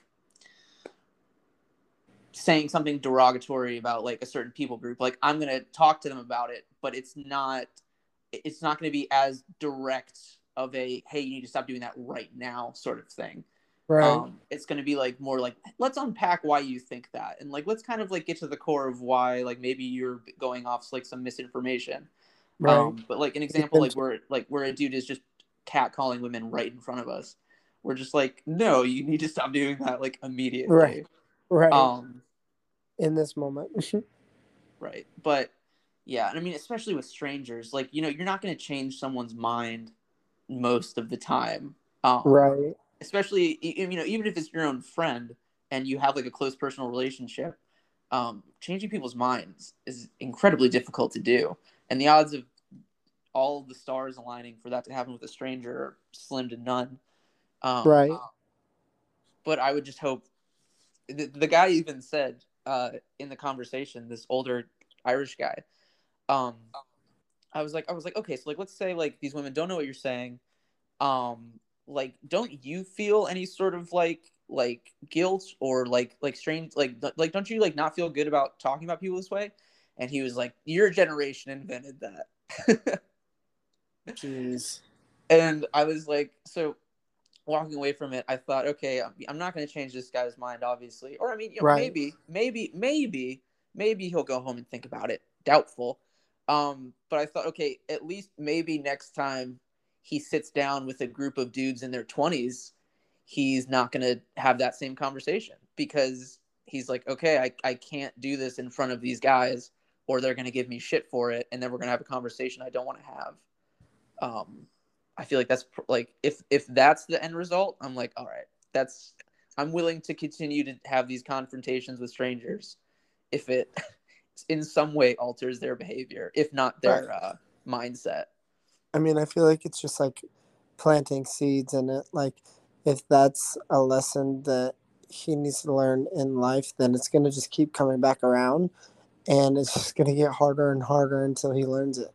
Like it's literally like what, whatever the lesson may be. I just feel like, I, I feel like planting seeds is really all we can do. Planting seeds. I, I read something the other day. Oh my goodness, I don't even remember what it was, but it was basically like the only thing I can do to help anybody is just point to the direction of the where the water is. Like beyond that, like mm-hmm. people have to be thirsty themselves. People have to go yeah. and get the water themselves. But quite literally, the only thing that I can do is one, get water for myself and show them by example, and two, point to them and say that's where the water is at. You know, like. That's really all, all the power that we have. Yeah, and I, I think um, I think part of the kind of backlash we're seeing um, from these more like quote unquote traditional male types, um, I think I feel like part of the backlash is because a lot like they see a lot of these seeds being planted, and there is like this cultural shift that's happening. Um, and people are being questioned that have never been questioned before. Like right. no one's ever challenged them. Right. And um, I, I saw this tweet this other day. Oh my God, it's so stupid. And I try not to get too worked up about dumb things I see on Twitter. Because if some random mm-hmm. person just said it, I'd be like, well, that guy's a fucking idiot. But then I see something on Twitter and they say it. And it's, it's got like ten likes and then like thirteen thousand retweets because everybody's just dunking on this person for the dumb thing they said, but it still makes me mad that people think it. Um, mm-hmm. This person was saying how, that, like, homosexuality has, like, ruined male friendships. and I and I was just like... Interesting. Yeah, they were like, they were like, guys just can't be friends now without, like, everyone, like, questioning, like, their sexuality and stuff, blah, blah, blah. Um, we can't just have these, like, pure male non-sexual relationships. And I was just like, God, what an absurd thing to say and yeah. like and believe. And um, like, a lot of the quote tweets were just like, okay, even if you are friends with someone and other people think you're gay, if you're like, it, why does it matter if they think they're gay? Like, obviously you're using, like, being thought of as gay is something negative in your mind, right? Um, but then a lot of the tweets were also just like, weird way of saying you don't have friends, man. Like, right. Yeah, it's, and then it makes me think right now of, like, well, what about the connection between, like, guys and girls, like, as far as the friendship that were there because of perceived straightness, like, if you will. Like, yep. I I just think about, again, I was just at home for a month, and it was funny because there were so many stories I would sit and talk with my mom about. And one was, we just talked about, and Andrew, when I tell you, I feel the emotions of what I felt in this story, is I remember in, like, kindergarten and first grade, I had all of these, like, little girlfriends that were just, like, my friends. And, but then, of course, you know, everybody else in society and my parents or whatever, like, oh, is this your girlfriend? Is this your, you right, know? Right. And so pushing, it's kind of this, like, pushing yeah, the hetero agenda. Yeah, literally. And um, I will never forget. Oh, this is my trauma. I'm going to go in and talk to my therapist about this on Thursday. Was literally, I was not allowed to spend the night at Gina Evans' birthday party. And I was the only boy invited to the whole party. And I was not allowed to spend the night. And do you know how devastating that was? Yep. Literally. I, I, yeah. I literally, when my mom brought it up, I was like, Mom, you don't understand. I was so tore up over that because I was the only one that had to leave. Well, and so, go ahead. I mean, go it's, ahead. Like, it, it's like, that's like a humorous example, but it's like, how many, um, like, uh, opposite sex, different sex, um, like, friendships, you know, didn't get to happen because of the construct of, oh, well, they're dating. Oh, well, yeah. they're, you get what I'm saying? Yeah. No, I mean, you know, I, uh, I know plenty of adults Uh, that I consider to be intelligent, uh, open-minded, rational people who genuinely don't think that men and women can be friends.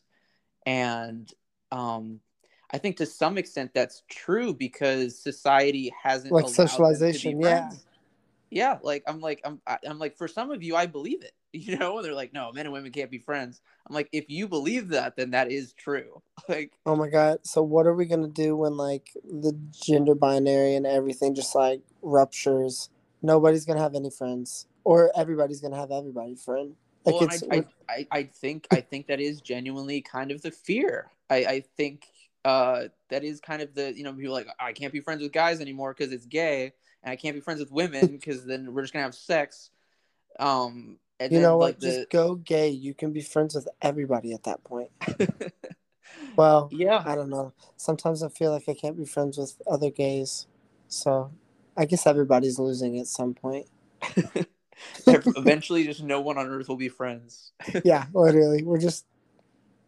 We'll, we'll talk to people through phones and just not... It'll be like The Circle, but the world version. Have you seen The Circle? Is I that have. A reference you get or no? Yeah, yeah. Okay. Yeah. Yeah, it'll get our little spheres, and it'll be like, and send message. Well, when when people people will be like, oh, like, when did you kind of start questioning Christianity? And I'm like, when I turned six years old, and they split up the boys and the girls. Like, Wednesday night church. We, we were we were rainbows. We were all together. We were making crafts, like making cookies. And then we turned six. All of a sudden, girls are missionettes. Boys are Royal Rangers. Girls are still doing the crafts and making the cookies. Boys have to go like start fires and like wrestle in the dirt. And I'm like, well, bitch, I was throwing a, I was throwing a tomahawk at some wood. Right, which was just I was, you know, I was I'm a like, bad I'm bitch. Like, I want to make some cookies. Yeah, literally. In hindsight, I wish I'd have made some cookies, but I it, it's great that you started questioning at six, because shit, I didn't even let myself question till, I mean, t- I guess technically senior year of college. Mm-hmm. I had little questions here and there, but I mean, no, it was after college. It was right after I graduated college, because I remember my blog post was, I'm allowing myself to ask the questions that I've never asked before. I do. I remember that. Yeah, it was, it wasn't even like, it, it, it wasn't even me saying like, I'm going to question these things. It was, I'm going to let myself question. Like, it was like, because I'd had all those questions, but it was just like life before them was just like shoved down, shoved down, shoved down, shoved down. Yeah, I remember that. And I remember people going, oh no, Justin. Right. And now it's so funny. I love any time that I get together with like, um, just like a, a bunch of people. Like, there's so many queer people that went to our college. Oh my gosh. Yeah. It's just so, so special. It's, Um, it was funny, I was talking to somebody the other day, and they were like, so I have to ask, like, um, I'm just curious. I hope there's not, like, a wrong way to ask. I was like, girl, ask me whatever. Like, I'm not going to sit here and judge you.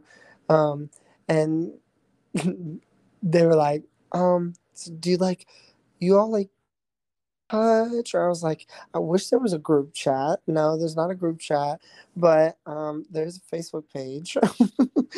um and also like a lot of us do just kind of keep in contact, but even the ones that we don't, there's just kind of this like um shared history, shared trauma, call it what you will, but there's kind of this, even the ones, at least I'll speak for myself, I think I could speak for multiple people, but I'll speak for myself, is there is just this, when I know that what I went through and made it out on the other side, there's just this profound, like, I see you. Yeah. And we don't need to keep in touch. We can if you want to, but we're all doing our own things. But there's just, at the end of the day, there is this crazy bond. I feel like I, I naturally have, like, this bond with everybody that we went to college with, that we got out on the other side and we kind of feel like we can exhale. Like anybody yeah. that has a little feeling of that, I feel like I naturally already have some sort of bond with. But right. then specifically people who identify as queer that have gone through what we went through, there's just this profound, like, something in like the belly of your stomach that's just like, I don't need to even know your details, and I know it was hard for you. And so there's just, I don't know how, to, how else to say it other than just this, like, deep feeling in my gut of, like, I see you. Like, w- we did that. We're, we're here. And that's, it, that's what matters. And that's, like, congratulations, you know? We're still here. Congratulations. Yeah, I mean, um, I definitely there were there were some people for me where I was like, all right, they're gonna like obviously no one or most people don't leave college like the same way they went in. Um, but there's definitely like some people that you could have like picked out from Southeastern. You're like, okay, obviously this person is gonna go through like a bit of a transformative experience like once they're done. Um yeah. You're like, this person's probably not going to be a Christian in a couple years. Um, Wait, now I want to know, did you, what, did you think, did you think I was going to go through a transformation? Did you, like, What I now want to hear. um, for you, like, yeah. I mean, not to say, not even to say, like, I knew where you were going to end up. Yeah. Um, but obviously, you and I were close enough where I was, I was like, okay, what Justin's doing isn't sustainable. mm. A lot of people have told me that. I didn't see that for myself, but a lot of people have told me that. Um, but at the same time, uh, you were always I'm trying to think of how to put this. You were always yeah. like, I, I always trusted the direction you were headed in. Mm. Um, like I was, I never, I didn't foresee you like bad things. Yeah. I, yeah, I didn't. I didn't foresee you turning into like a mega campus, like a mega pastor, yeah, uh, and like using like all of your positive traits for what I would see as like the negative aspects of the church. Like right. you were like you were very involved at Southeastern, obviously, um, and like obviously I don't support a lot of what that school does. Um, But like when when you were in there, and this goes for tons of other people that I love and have respect for, like they were part of that machine, but they were still they, they never crossed any sort of line where I was like, okay, no, actually you are like doing the direct harm, right? Um, that I would see other people doing or see what the overall machine does. Right. Yeah. Um, and so, you know, there like you were saying, like there definitely is kind of this shared aspect that a lot of us. Like this shared feeling a lot of us uh, have when we're out, like having finished, or just a lot of people not even having finished. It's just kind of like, damn, True. like we got we got through that. yeah, yeah. And and it's it's it, it's been really interesting for me because I still have all those Southeastern people on Facebook. It's been in, some people have actually been surprises, um, where like they'll have like some Facebook post where they're basically just like, okay, damn, I went through it. And like, here's where I'm at now. Um, yeah, I've some of the been... people are like, I'm like, damn, like I did not like, not to say like they're like teams, but I'm no. like, damn, like did not think you'd be on our team. Yeah, there's definitely been a few people that like have reached out to me that I've just like, whoa, I would, I would have never seen. It, I guess the best way to put it is like plot twist. Like, it's like, wow, yeah. that it's, you know, Definitely. not a good thing, not a bad thing. It's just like, wow, that didn't have that on my bingo card. Um, but, um, yeah, I think, like, it's for, for me, um, for like whatever reputation I had, like I posted a blog my senior year that I was an atheist. Like I was, I was, I was openly an atheist before I graduated from Southeastern. And so, um, not to say everyone knew who I was, but the people who did know who I was knew who I was. Um, and so like, I would have a lot of people talk to me about that kind of stuff too. Um, I, I think for different reasons than they would come to you. I think people are like, they knew they could be open with both of us. I think a lot more people would come to you for comfort than would come to me. And honestly, like reasonably so, like, yeah. Like, it's so funny though, because when I think about when I went to you at times, I was seeking comfort, but not like nurturing. Like I was seeking comfort in that, like I can exist exactly as I am. And that is seen versus I feel like a lot of people come to me knowing they're going to get the nurturing. Yeah. Which like, I love being that, like I, I love getting to be that, but it's just, it's cool to think about the ways that people do feel welcome to bring them whole, bring their whole selves, even if they're looking for different things. Because I, I do feel like, yeah, people came to me for nurturing, but like I I can think of at least, you know, two or three times that I came to you and I went to you because I knew, because you were so vulnerable with your thoughts and your journeys and your experiences, I knew, okay, even if this is way off the wall for Andrew, he's not going to look at me like I have a second head growing out of my shoulder. Like, if that makes sense. Yeah. Well, and I and, and not to say that like I'm not nurturing and you're not also um, right challenging of people. I think a lot of it just has to do with these, like I was saying, like these kind of uh like these public portrayals that we have, like these reputations we have. Yeah. Um, where it's like Justin is the lovey guy and he'll cry with you, and like Andrew is the challenging guy. But you and I, you and I both know, um, both like, of us can do both of those. Right. Like and like do you, do both you, of those. you know you know I am I am actually pretty sensitive, and I am yeah. emotional, and I will also cry. Um, and I know you also, like, you're like, yeah, great. Like, I love you. You're special. Like, you're loved. You're valuable. But also, you also in your head, you're like, but also here's ten things you could do to make sure this never happens again. Like, oh, yeah. I, I give you what I think. Well, no, I'm, I'm shifting as of late to being like, um, me and Emily did this a lot with each other, but like, do you need to be heard right now?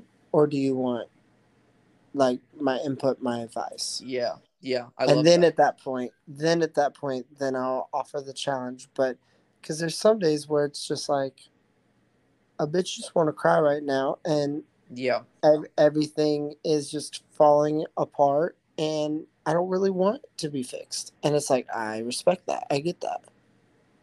Yeah. Well, cause I mean, I think, um, you need to give like things the, like the weight that they're due, like the like give them validity. And yeah.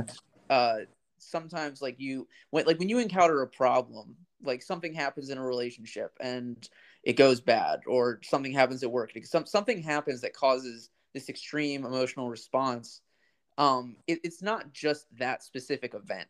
Like obviously right. things have been building to this, right. and so then if we are just like, okay, I'm having this extreme negative reaction right now, let's immediately think of solutions to get rid of it. Like you're not giving yourself like the adequate space to even really reflect on what's happening.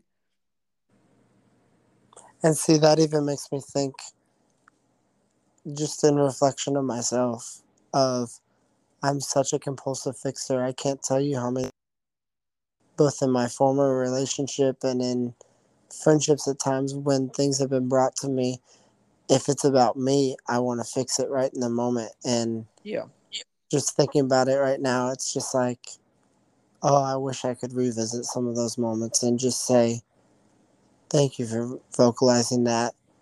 I can't imagine what that feels like. Can we just sit in an awareness of that right now?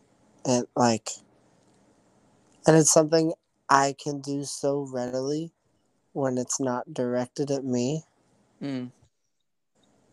But when it's like, Justin, you're doing this. Okay, well, how do you need me to fix it?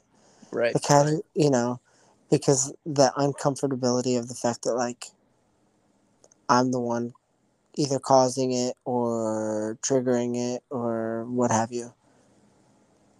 Yeah, I mean, I know for me, um, something I've, I still have to work on is like the idea of using honesty correctly.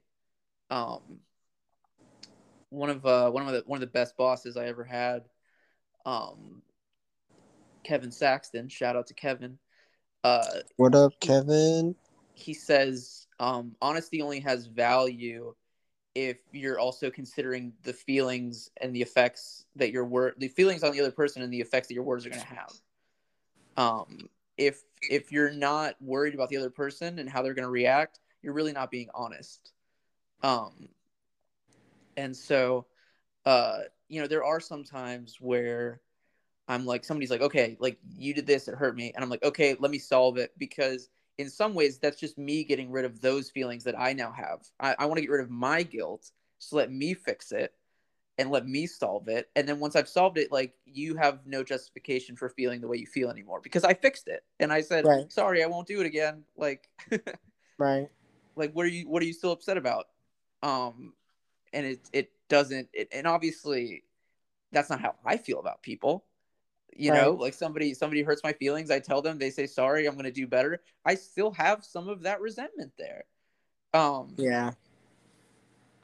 My, uh, my, partner used to always say, the glass is broken on the floor. That's something we used to say to each other when like our feelings would get hurt and it one of us would apologize, and then if we try and like take the conversation anywhere further that the other felt minimized or whatever, then we would say, I understand you said I'm sorry, but the glass is still broken on the floor. Mm. And that was like a very moving, like that's something I'll carry for the rest of my life. That was very like, you know, just because you said sorry doesn't mean that the glass is not still sitting right there on the floor shattered. Yep. Like, um, and that was definitely like a, a really impactful reminder of like taking the time to actually heal, taking the time to actually come back down from emotion to, you know, process what was said, what was done, all that. Yeah, and I think it's it's int- like it is it is work, but you know, it's rewarding work and it's it's challenging, but like the alternative is just shit. Oh my God. To just at least just, you're making an effort with this. Right. To just like not not deal with things. And that's something with my Chinese friends, like since it is more effort, um, not just language wise, but culturally, um, it does like create a bond that's like a different kind of bond than I've previously experienced and mm. that I'm like capable of experiencing. Um, and I think in the same way, it's you can also make similar connections having uh, friendships of the opposite gender or different ages or, you know, different sexualities, because, you know, it's it's easy to be friends with people that are exactly like you. Um, and there's nothing wrong with those relationships. Like th- my three closest friends are like relatively straight white guys who I've known since I was four. Those are my three closest friends. Like that's just the way it is. Um, and obviously we're not exactly the same, but we share, uh, the, we have way more in common than we are different. And I cherish those relationships, but meeting people who come from different circumstances is going to help you grow, and it's going right. to challenge you in different ways. And I think like those relationships where you do put in the emotional work, one, you're strengthening it because, you know, you're helping the emotional relationship, but two, you're also just showing the other person like I'm willing to do this. Right. It's it's just the commitment aspect of it. It is. And because you're both so different, there's more of a challenge. So it's like, I mean, you're going through a tougher thing with somebody. So it just naturally builds a deeper connection. I was I was at work the other day, and um, this woman, her boyfriend lives back in America, and she's like, "Yeah, we're just fighting all the time. It's terrible." And uh, me and my my friend was like, he's like, "Oh, me and my girlfriend never fight," and uh, she was like, "Oh, like I I just wish we had that," and I was like, "No, that's not a good thing." And he was like, he was like, "Oh yeah, no, it's not a good thing at all." And she was like, "What do you mean?" And I was like, "I mean, it's healthy to have disagreements. I'm not saying you yep. guys should be fighting twenty-four seven about every little right. thing, right. but it, it's healthy to have disagreements." And she was like, "Well, how can you say that?" Like, and the, the guy was like, he was like, "We don't have arguments because my girlfriend always just does whatever I tell her to do and then resents me for it. And it's not good." Yep. And I tried, I'm trying to work with her on it, but like, it's not good. Like, I'm not saying I wish we fought all the time, but not fighting can be just as big of a problem. Yes. Because somebody is not using their voice to speak up for what they want or feel or need. Yeah. Because I, I think it's, I could be wrong, but there's a therapist named Esther Perel, I think is who says this. But she said, um, whoever said it, but I'm pretty sure it's her, that um, you show me a couple that doesn't, like, argue with one another from time to time, I'll show you two people that haven't got close enough to each other. Mm. Yeah. That's interesting. Because it's like, as we get close to people, that, like, arguing comes from having values pushed up against. And yeah. no two people are exactly the same in one hundred percent of their values. And so, granted, there's a difference in, like, a value that's like, hey, I think that we should be exclusive to one another. And another one being like, you should hang your towel up after a shower. You know what I mean? Like, yeah, yeah. Those are kind of on different levels. So you kind of like have to differentiate, where do you draw the line? But, um, yeah, like you should be arguing about little things. Like, no, not arguing. Disagreements are healthy. Like, yeah. Speaking up for yourself is healthy. Seeing things differently from somebody else is healthy. You just have to make the decision. At what point do you say, you know, it, it it's a major value and a more minor value? Yeah, well, I, I think there's, the, like, the two extremes of it are, um, one, you just, like, constantly submit because of either personality right. or culture or because the Bible says you should be a submissive wife.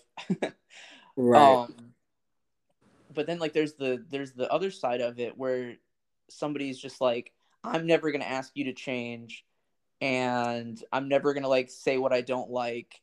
I'm just going right. to eventually reach a point where I'm not happy and leave. right. You're just Which, bottling like, it up. And that's, and like this, both of those things like seem so radical, but I feel like I see it all the time. Um, and Same like, here. you know, it's, it's not uncommon. It, it's more common than not, I would say. Um, cause, and I, I think especially with people more so our age, it's a lot more this idea of, I'm never going to ask you to change. Um, I'm just going to leave once, you know, to, the shit hits the fan. Um, right. And, you know, both, both sides have like good and bad aspects to it, but yeah, like, like you were saying, there's, there's, there's going to be disagreements, and working those out is, you know, it's kind important. of the beauty also. Yeah. Like, yeah.